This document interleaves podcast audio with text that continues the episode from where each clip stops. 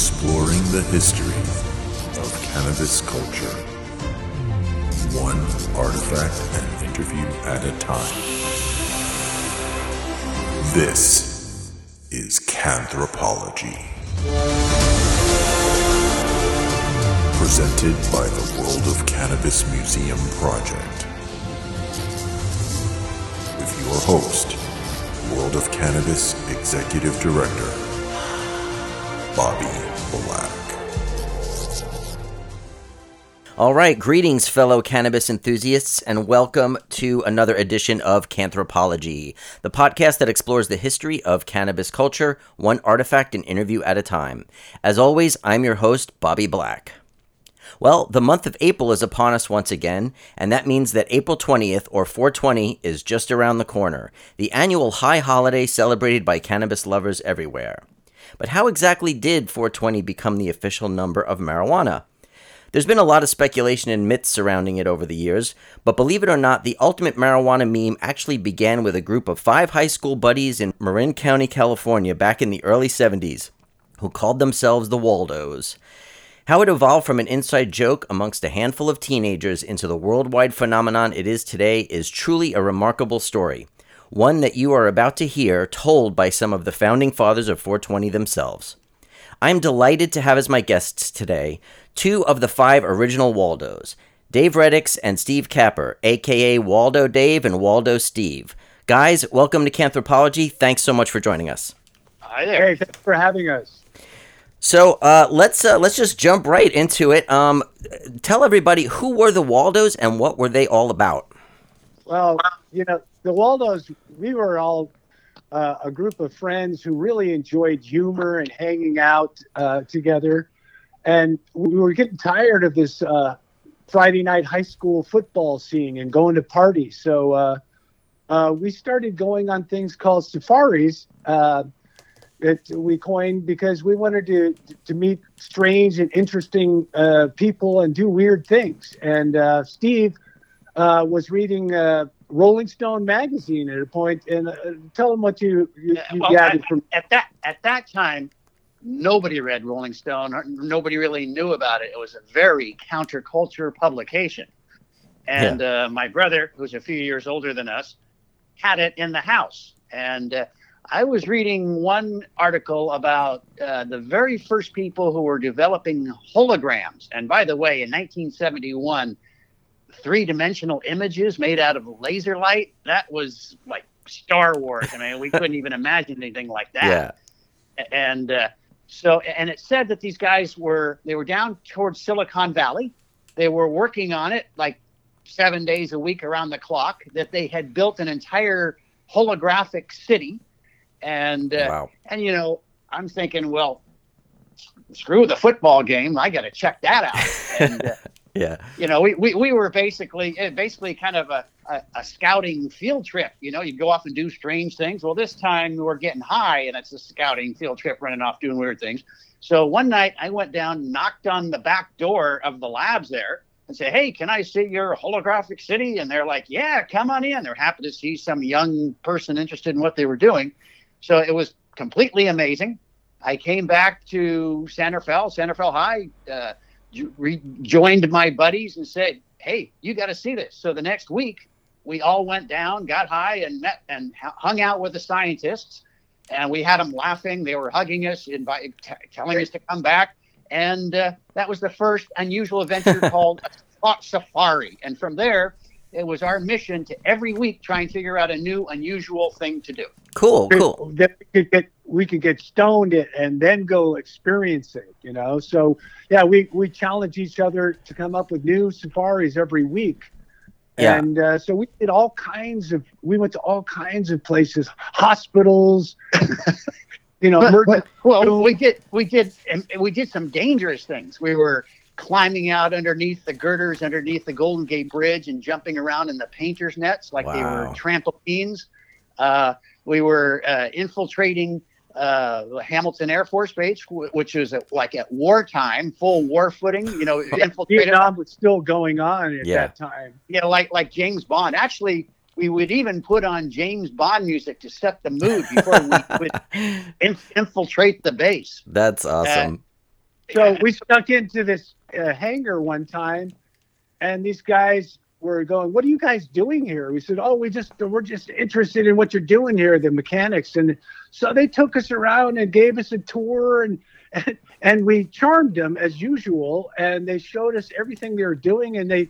You know, they're all come on back anytime you want, just like at the holographic museum. They, they, they, they were showing us detail. We're right underneath all the fighter jets, showing all around bombs and rockets and missiles, showing us how how they load the miss, missiles and bombs onto the onto the fighter jets and stuff. Crazy. I, mean, I guess I guess they could figure out we were 16, 17 year old stone kids and we, we weren't a, a a threat. Yeah, yeah. So let, I want to take things uh, a step back uh, from the safari for a second uh, and just get a little more background. So you guys all went to San Rafael High School. Uh, this was in the early '70s, correct? What years right, were you guys right. there? Uh, I was there from 1970 to 73, and Steve left an early, a year earlier. I, I, I uh, entered uh, San Rafael High School 68 and graduated in 72. But then, then I just went off to nearby College of Marin, which was a, a junior college, and so I was still constantly hanging out with the Waldos, and we were continued to do things from there. Yeah. So did you guys meet And in high I- school, or did you know each other before that? We met in like junior high school through a mutual friend, Waldo Mark. Actually, the Waldo Mark, I knew him since I was six years old. We we lived just around the corner. We were in, and you know, in the neighborhood, riding around on our Stingrays, uh, bicycles, or whatever. So yeah, we know each other going way back. Yeah. All right. So you guys uh, became like a little bit of a clique in high school. You guys were friends. You all hung out together. And then tell us how the name the Wal- Waldos came about. Well, in the middle of San Rafael High School, there's a campus. There's a wall in the uh, you know the lunch quadrant there where all the benches were, and it was stacked right against the uh, the main building. And we would meet there uh, almost daily between breaks, and we'd hang out and do impressions of people walking by and try to crack each other up and make jokes. And we had a great time doing that stuff. Uh, we did, uh, especially we all did, and Dave was the master impersonations of like everybody. I mean, we're talking everybody, every every teacher, students, uh, parents, uh, your, your, your whatever your landlord, uh, I don't know who, your girlfriends. everybody turned into a, an impersonation, and with those impersonations, there was always a catchphrase, you know, with the impersonation. So we came up with hundreds of catchphrases. And by the time 420 came along, that was just kind of like another catchphrase. You know, it, Gotcha. it's just something, just something to add to our inventory stock of catchphrases. by the way, at our website, which is 420waldos.com, we have about right now. There's about 40 of those catchphrases. It explains what they are. There's even audio clips uh, of, of the the catchphrase. You can hear them. Uh, that 420 was just an accidental worldwide viral breakout of that inventory. That's the joke that keeps Yeah. on giving. we didn't realize at the time we were creating history.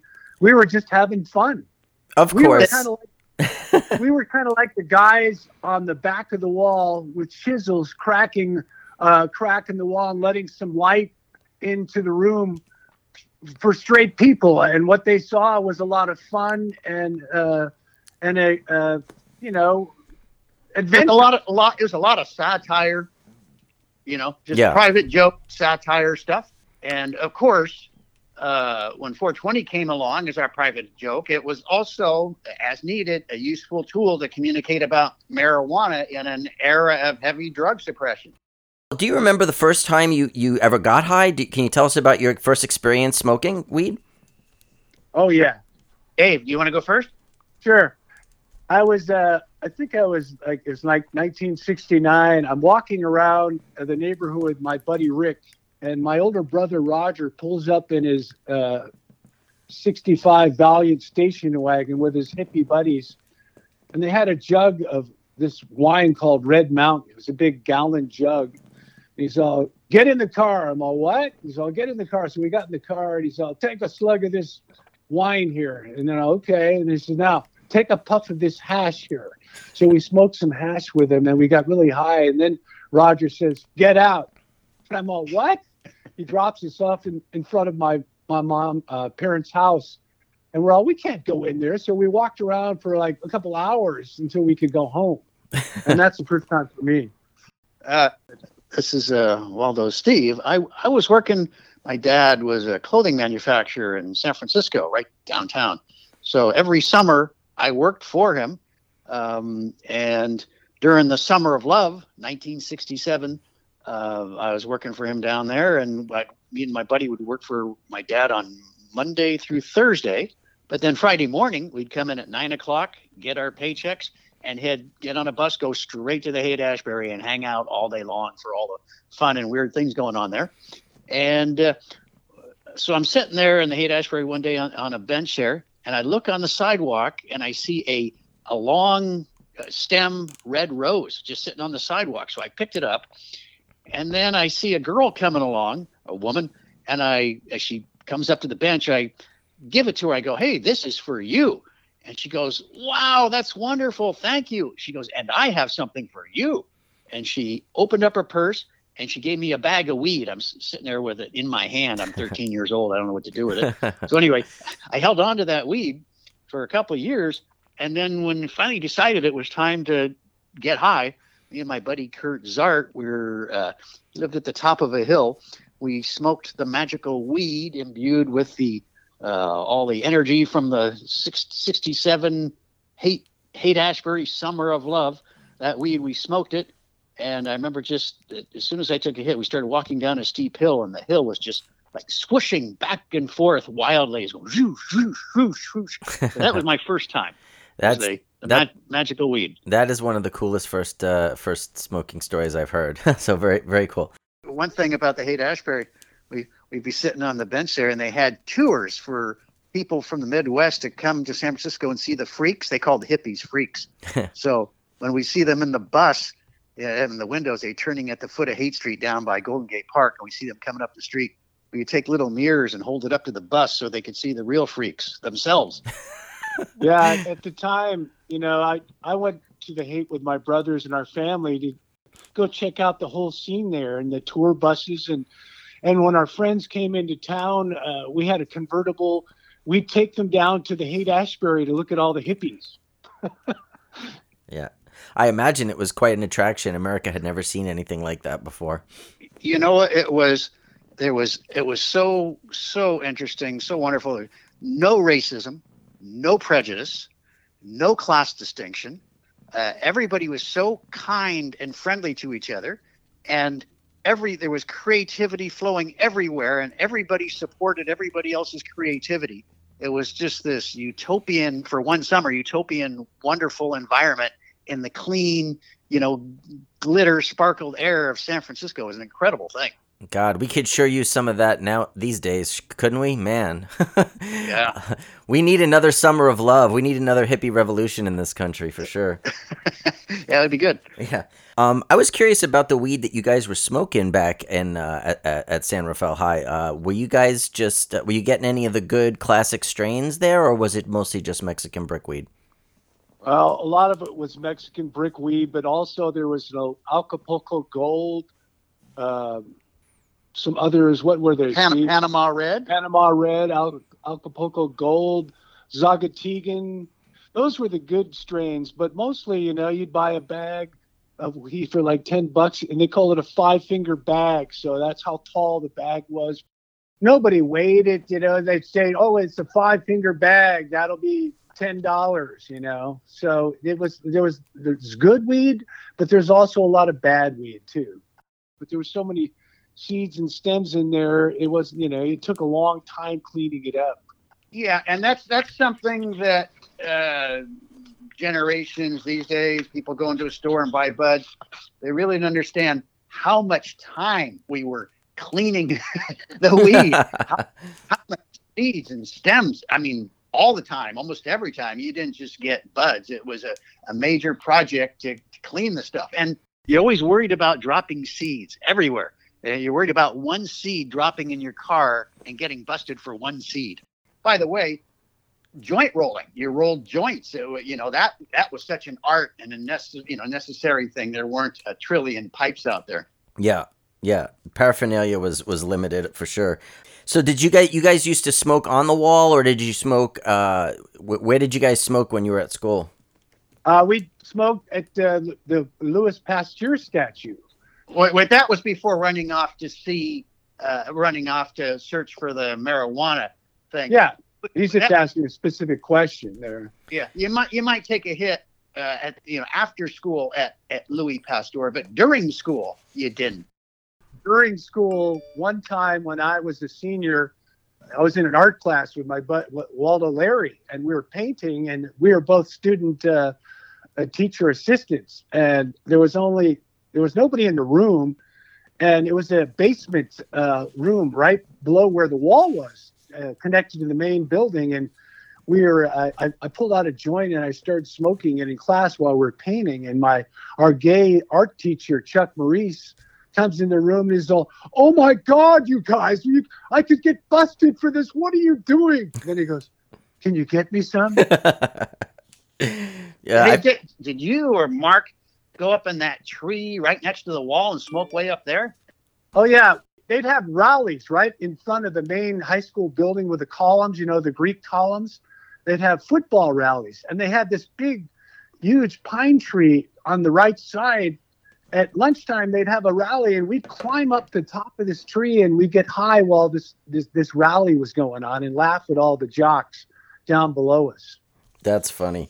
So uh you talked earlier about the safaris and, and you mentioned the the the Louis uh, Pasteur statue. Why did you guys have a statue of Pasteur just out of curiosity at the school?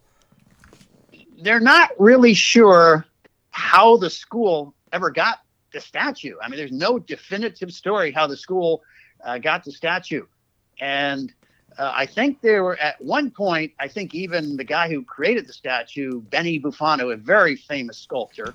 Uh, I think he was even kind of confused and upset that somehow the school ended up with a statue. It's there today. They they remodeled like 85% of the school. They took the statue away for their modeling, but thank God they brought it back. So it's there now. It just doesn't have the all the redwood trees around it that it used to have. Oh. And uh, Louis is actually the, the sixth Waldo. yeah, for sure. Um, okay, so uh, like I said, you already had talked about your the safaris, uh, how you guys used to go off, and that that was uh, those safaris were in your, if I if I remember uh, reading correctly, your 1966 powder blue Chevy Impala. Is that right, Steve? As a green with a with Green. a black top. Yes, a four door Chevy Impala. A little Okay. embarrassing. Wasn't anything you impressed the girls with, but you could you could certainly fit you know six people in there, drive around getting stoned, and it had a huge trunk, which the speakers in the back allowed the entire trunk to be a baffle, which gave you a huge, rich sound for music. And we had music on hundred percent of the time that we were driving around. Of course, seventy one, incredible music. Oh yeah, y- guys like the, the New Riders of the Purple Sage, Santana, Grateful Dead, Bob Dylan. We we were totally into the Beatles too. So we listened to all those guys all the time. everything of that era, everything that came out of uh, Britain. Of course, Bay Area was incredible amount of music. Yeah. so much came out. Everything coming out of Southern California. Uh, yeah, there's music. It absolutely punctuated everything we did. Yeah, absolutely. Just just uh, just on, on a personal note, I just wanted. To, I had a '73 Impala when I was younger, and I love that car. It was like it was like a boat. It just drove like a dream. but uh, It was it was they're so large. It was like a couch in the back seat. yeah, yeah. I You was know? I was just writing up for our website the other day how if there was some kind of upbeat music, we, as we be driving, we kind of be bobbing our heads, and as the car was going by, you could see a car going by with a bunch of heads bobbing in the window line. yeah, yeah, very cool. Um, so I read that uh, also that you had two rules for your safaris. One was that uh, you had to be stoned, and the other was that whatever you did, it had to be something new. Is that is that right? Yeah. Absolutely. Yes. So these safaris were going on for for I don't know how long, weeks, months, or whatever, and, and then No, years, years. and then at some point, at some point, uh, it was a very special safari, one that involved a, a treasure map that helped actually inspire the birth of the four, uh, term 420. Was it not? Tell us all about that. that was in 1971, and that was we're in high school, uh, sitting on the wall. The Waldo's hanging out there, and then one day a friend of mine, this is Waldo Steve here, uh, his name was Bill McNulty, came up to me and he had a piece of paper. He goes, "Hey, my my brother-in-law." He actually said it was his brother at the time. We found out years later it was his brother-in-law. Said my brother is in the U.S. Coast Guard out at the Point Reyes Peninsula, which was about maybe 40 minutes to an hour west of the high school. Uh, there was a lighthouse out there, and there's a Coast Guard station. The guys would, uh, you know, maintain the lighthouse. He said, "My brother-in-law is out there in the Coast Guard, and he's been growing some pot." And he's afraid him maybe some other guys and and he was afraid that he was going to be busted. Uh, he got some wind that he might be busted. So they wanted to abandon the growing project. And they decided that we could pick it bill mcnulty and his buddies us and uh, made a map for us to go find it. So we decided to certainly hey go find the free weed.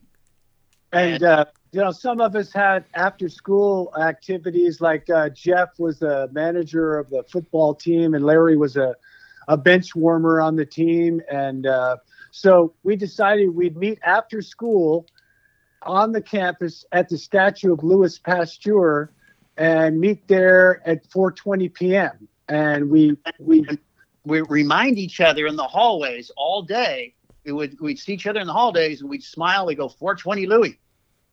So we met there. We got high that first day. We drove out to Point Reyes. We we searched. Uh, this map was kind of uh, crappy, uh, and we didn't know who had drawn it.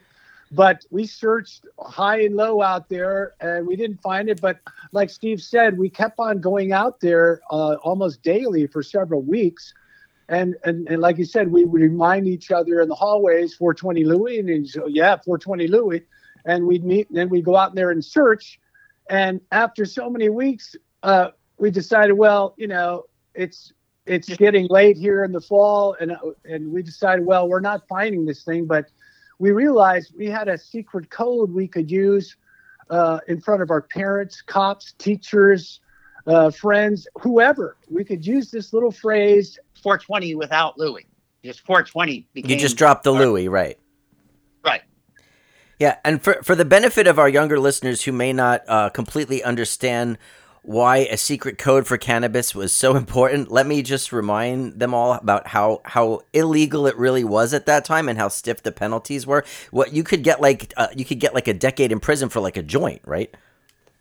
Yes, we yeah. knew that, and and we're always you know on the you know looking over our shoulders for cops driving everywhere. You know. Uh, it was we were you know we were a furtive uh, bunch of uh, renegades trying to hide our weed smoking, and scoring was always on our minds. Continuous around the clock efforts at hiding the running off to secret smoking spots, uh, constantly looking for cops, the authority, the uh, you know the, the, the paranoia, the fear. There's teamwork and cooperation and coordination for hiding secret meetings to purchase and sell marijuana.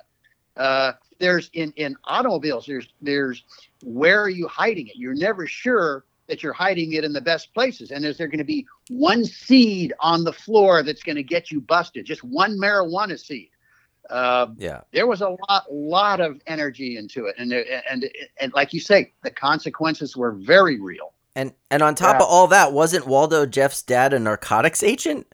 Yeah he was one of the top agents in san francisco and his dad used to bring home, you know, all kinds of uh, samples from the busts he made, and he he kept them in his trunk. And Jeff would get the keys to his car, and he'd he'd get some of the weed, and we'd smoke it. And his dad, one time, he caught us smoking the weed in a little uh, in a little garden shack behind the house. We had an electric pipe, and we were smoking with that. And he showed up, and the Waldos all jumped out the little windows and spread everywhere. And Jeff's dad caught him, and he really paid a price for that.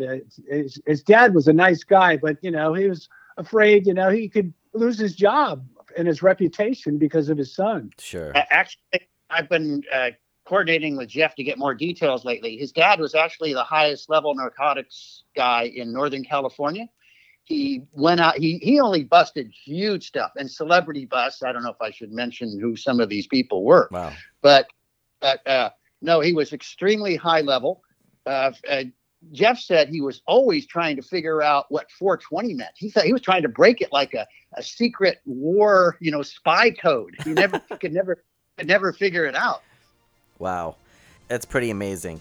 Uh, all right, I need to take a quick break for uh, commercials, but please stick around because we'll be right back with the Waldos here on Cannthropology.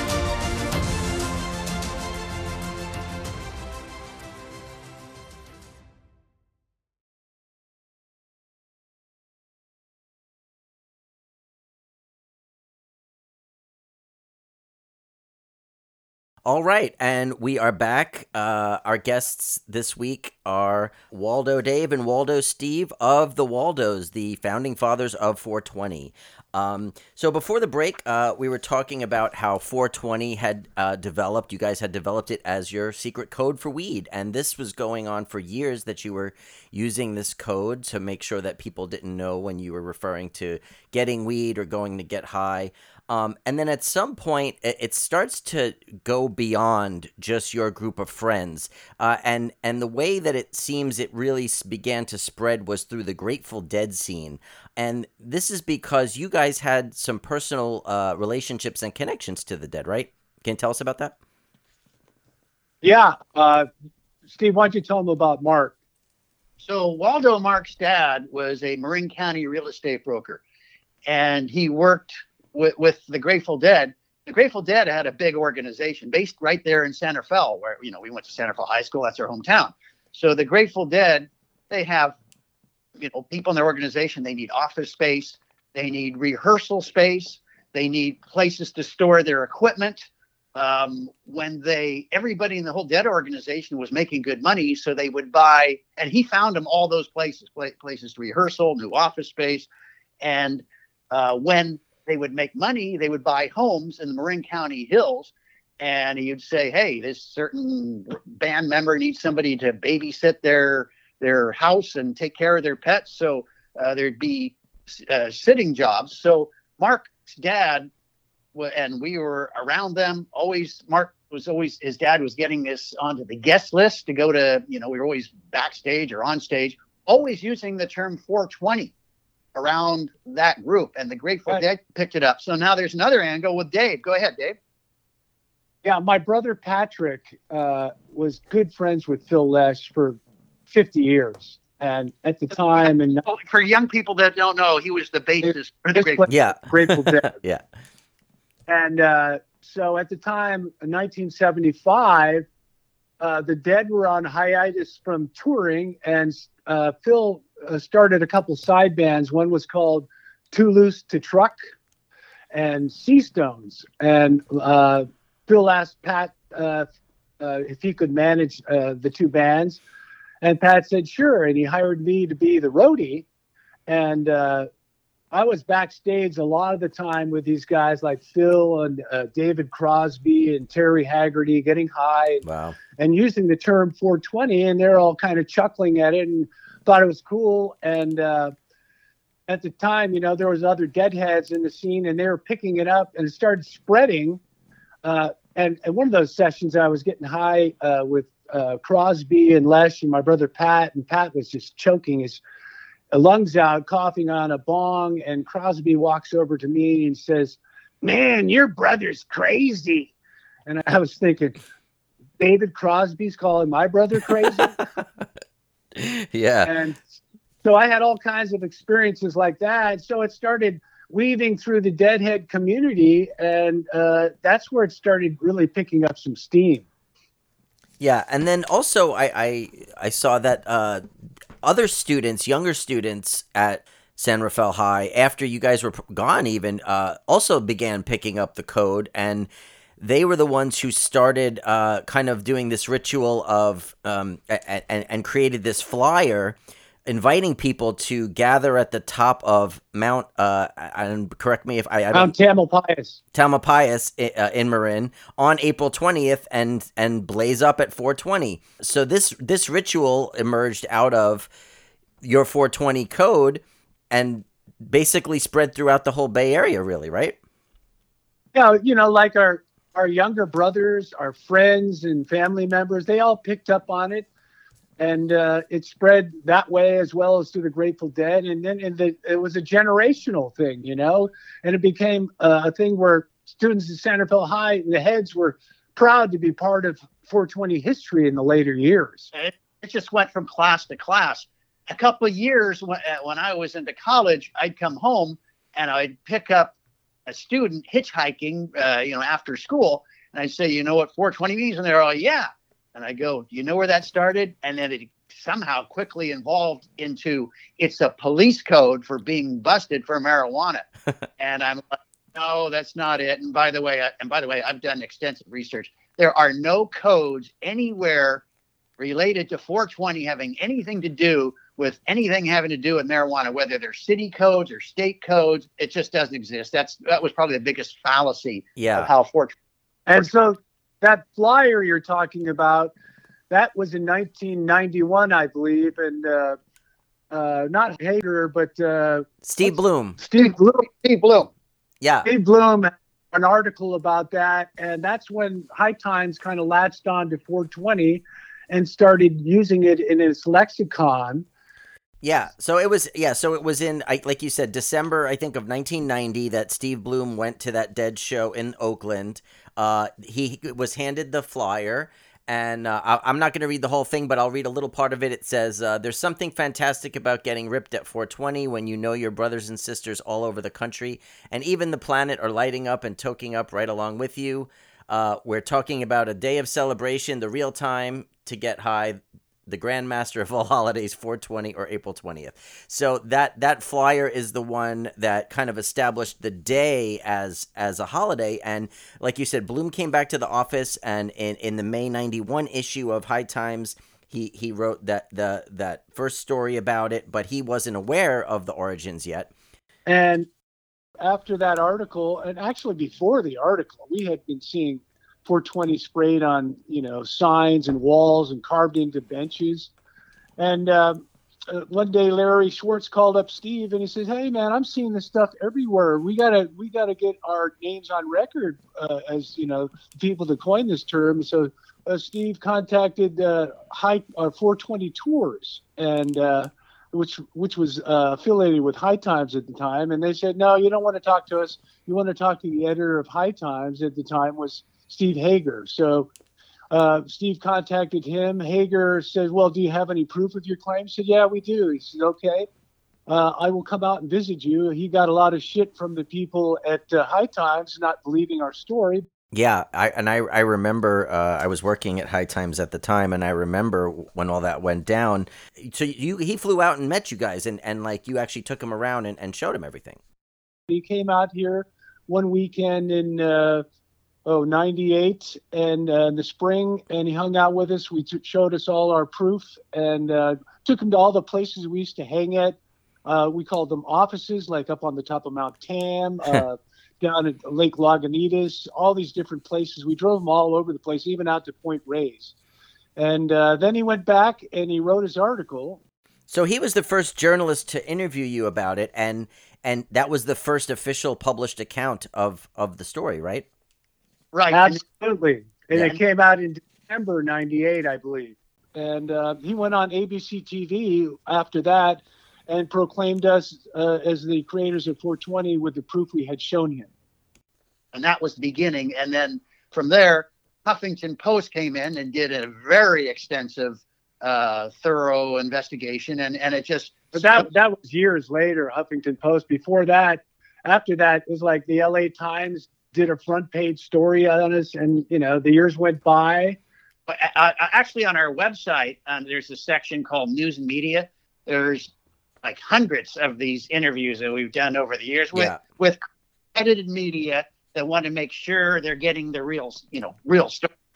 Yeah, and like I like I mentioned to you guys, uh, I started working at High Times in the fall of '94. Uh, I was still in college, And uh, I remember when we started talking about 420 in the office and we started seeing these 420 related products and started uh, adopting the pro- practice of smoking at 420 ourselves. And then uh, I, I, we also started holding our own little celebrations on April 20th. Uh, I, Steve Bloom actually uh, recounted in one of his articles over the years about the topic about how one year, we uh, he and a bunch of the High Times staff walked over to Union Square Park in New York, where our offices were, and blazed up a bunch of joints at 420 in the middle of the park, which was pretty ballsy at the time, considering that New York was the kind of the marijuana arrest capital of the world at the time.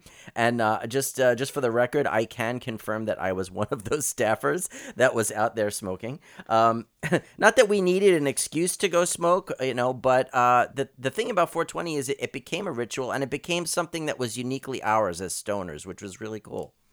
It's a real uh, personal thing, you know.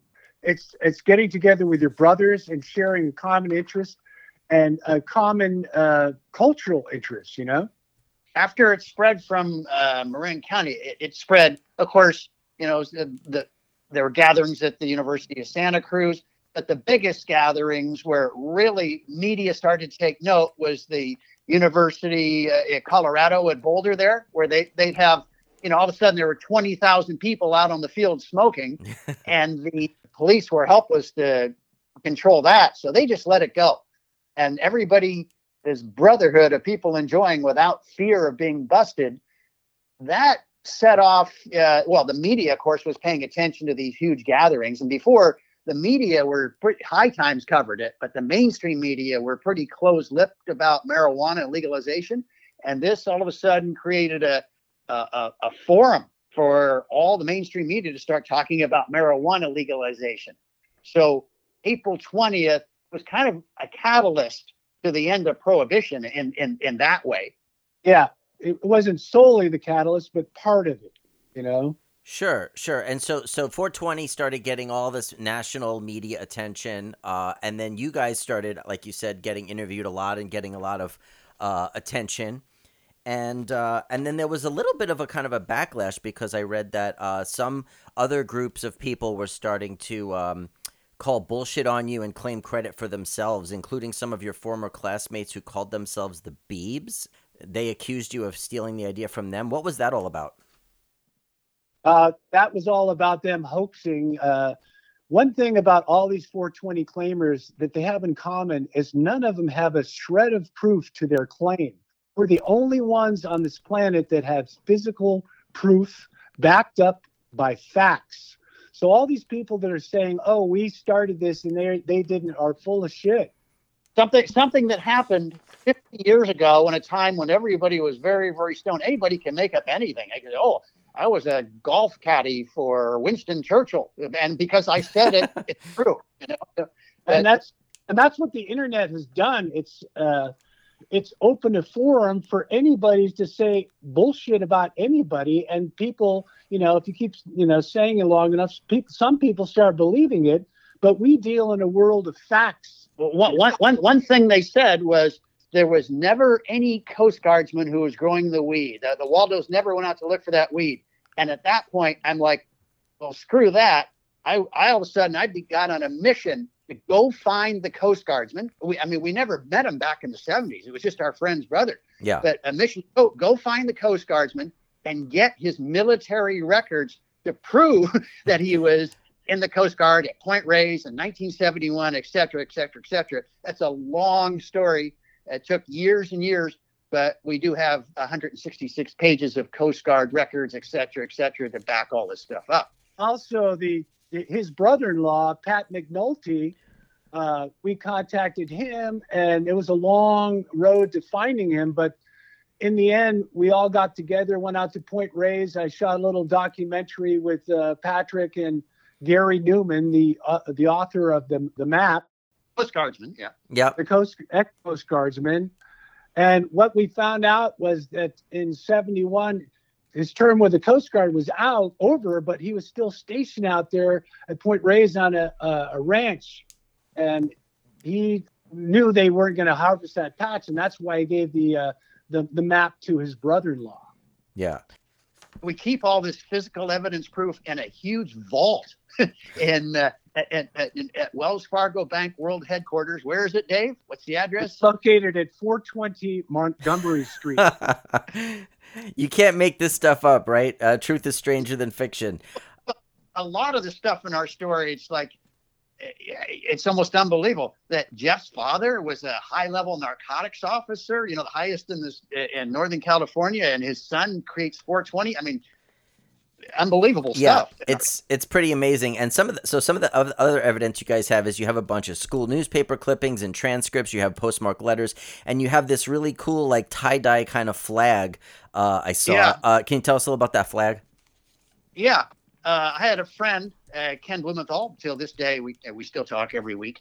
Uh, he had a friend named Patty, Patty Young, and she and he kept telling her about all these weird things the Waldos were doing, all these safari adventures, all these uh, catchphrases we were making up and everything. And she thought it was incredible.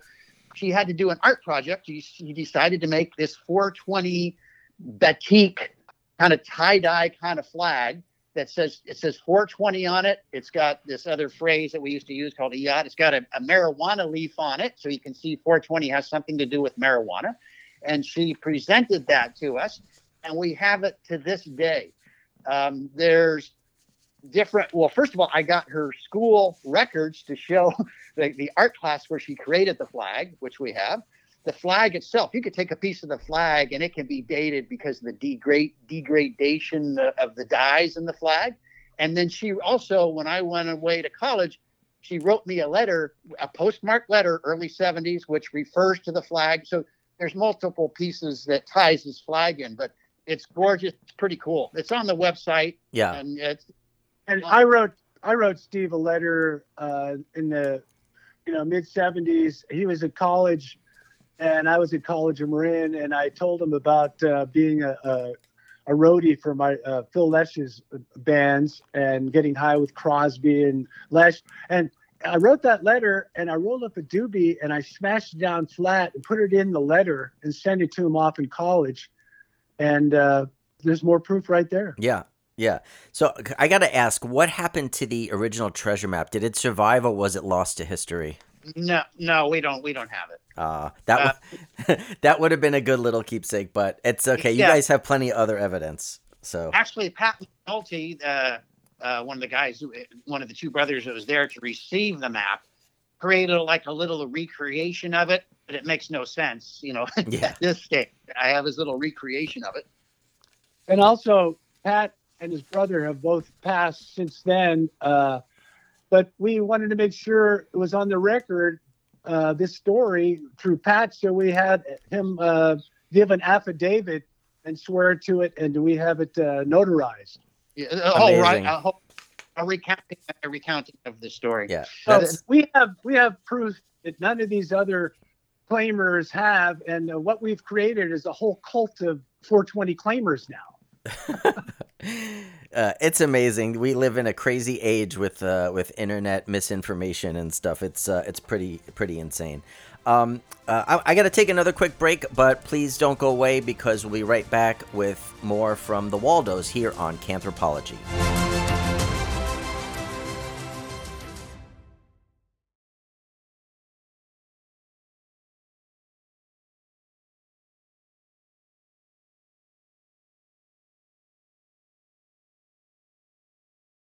All right, welcome back to the show. Our guests this uh, episode are once again uh, Waldo Steve and Waldo Dave of the founding fathers of 420, the Waldos.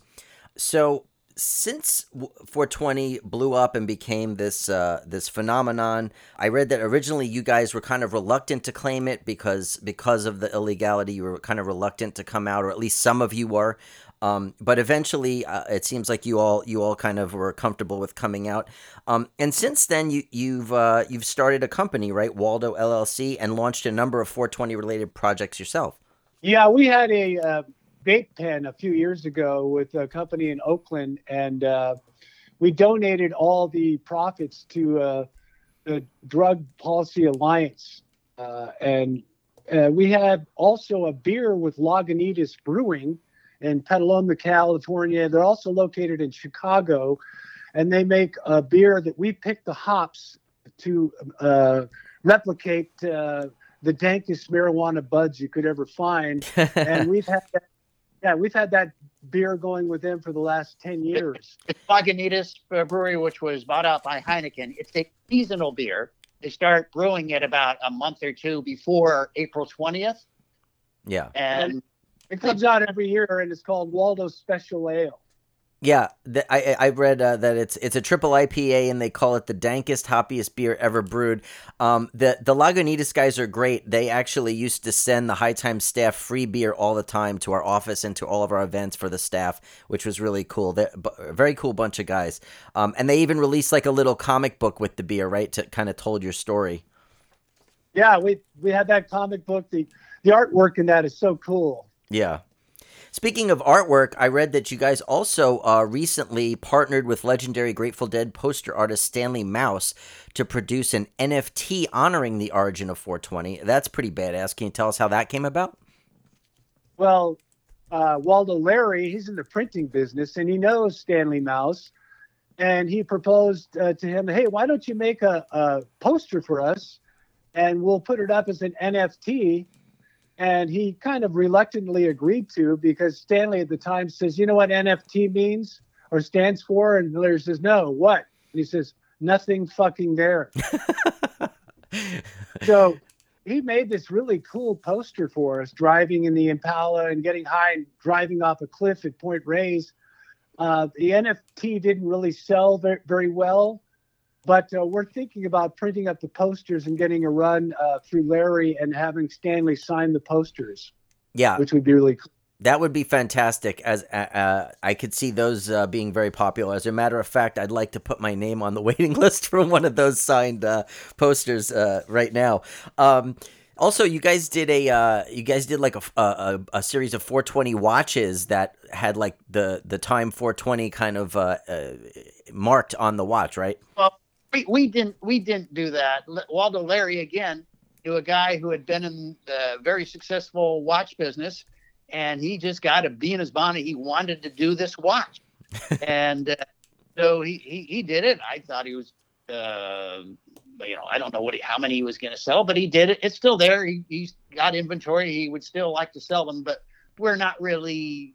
We're not associated with that. Okay. really. Okay. So you guys are still friends, right? You still do you guys still 420 together? Oh yeah. not all of us, but you know, we're not daily users. We Yeah. still partake at, uh, and you know, for you know, parties or whatever, get-togethers. we're we're we're we're all family. I mean, we we've been to every every uh, birth, graduation, bat mitzvah, you, you, whatever it was. We were oh, weddings, uh, parents' deaths, everything. We've been there for each other all along. We talk every week, almost pretty much every day. Still, we're we're all up in our 60s, and we're still very tightly, you know, tight friends. Uh, we go out and do stuff. We go ski. We go do different things. Still doing safaris. Wow. That's what we still we still crack each other up every day. We we can call each other up anytime, morning, noon, night, and instantly crack each other up. It's all based on our love of humor and making each other laugh. That's amazing. What do you guys do now? Uh, I, I I assume you're like almost at, at retirement age. Uh, any plans to go in the weed business or do any more 420 related uh, projects? Yeah, yes, we're working on that stuff now. Sweet, awesome. Um, Yeah, and now that now that uh, we're kind of either either retired or semi-retired, different levels for different Waldos. There's more time to be focusing on that, and definitely I'm spending more time on that now. So you guys going to Yeah, be developing your own strains or your own weed brand or something like that?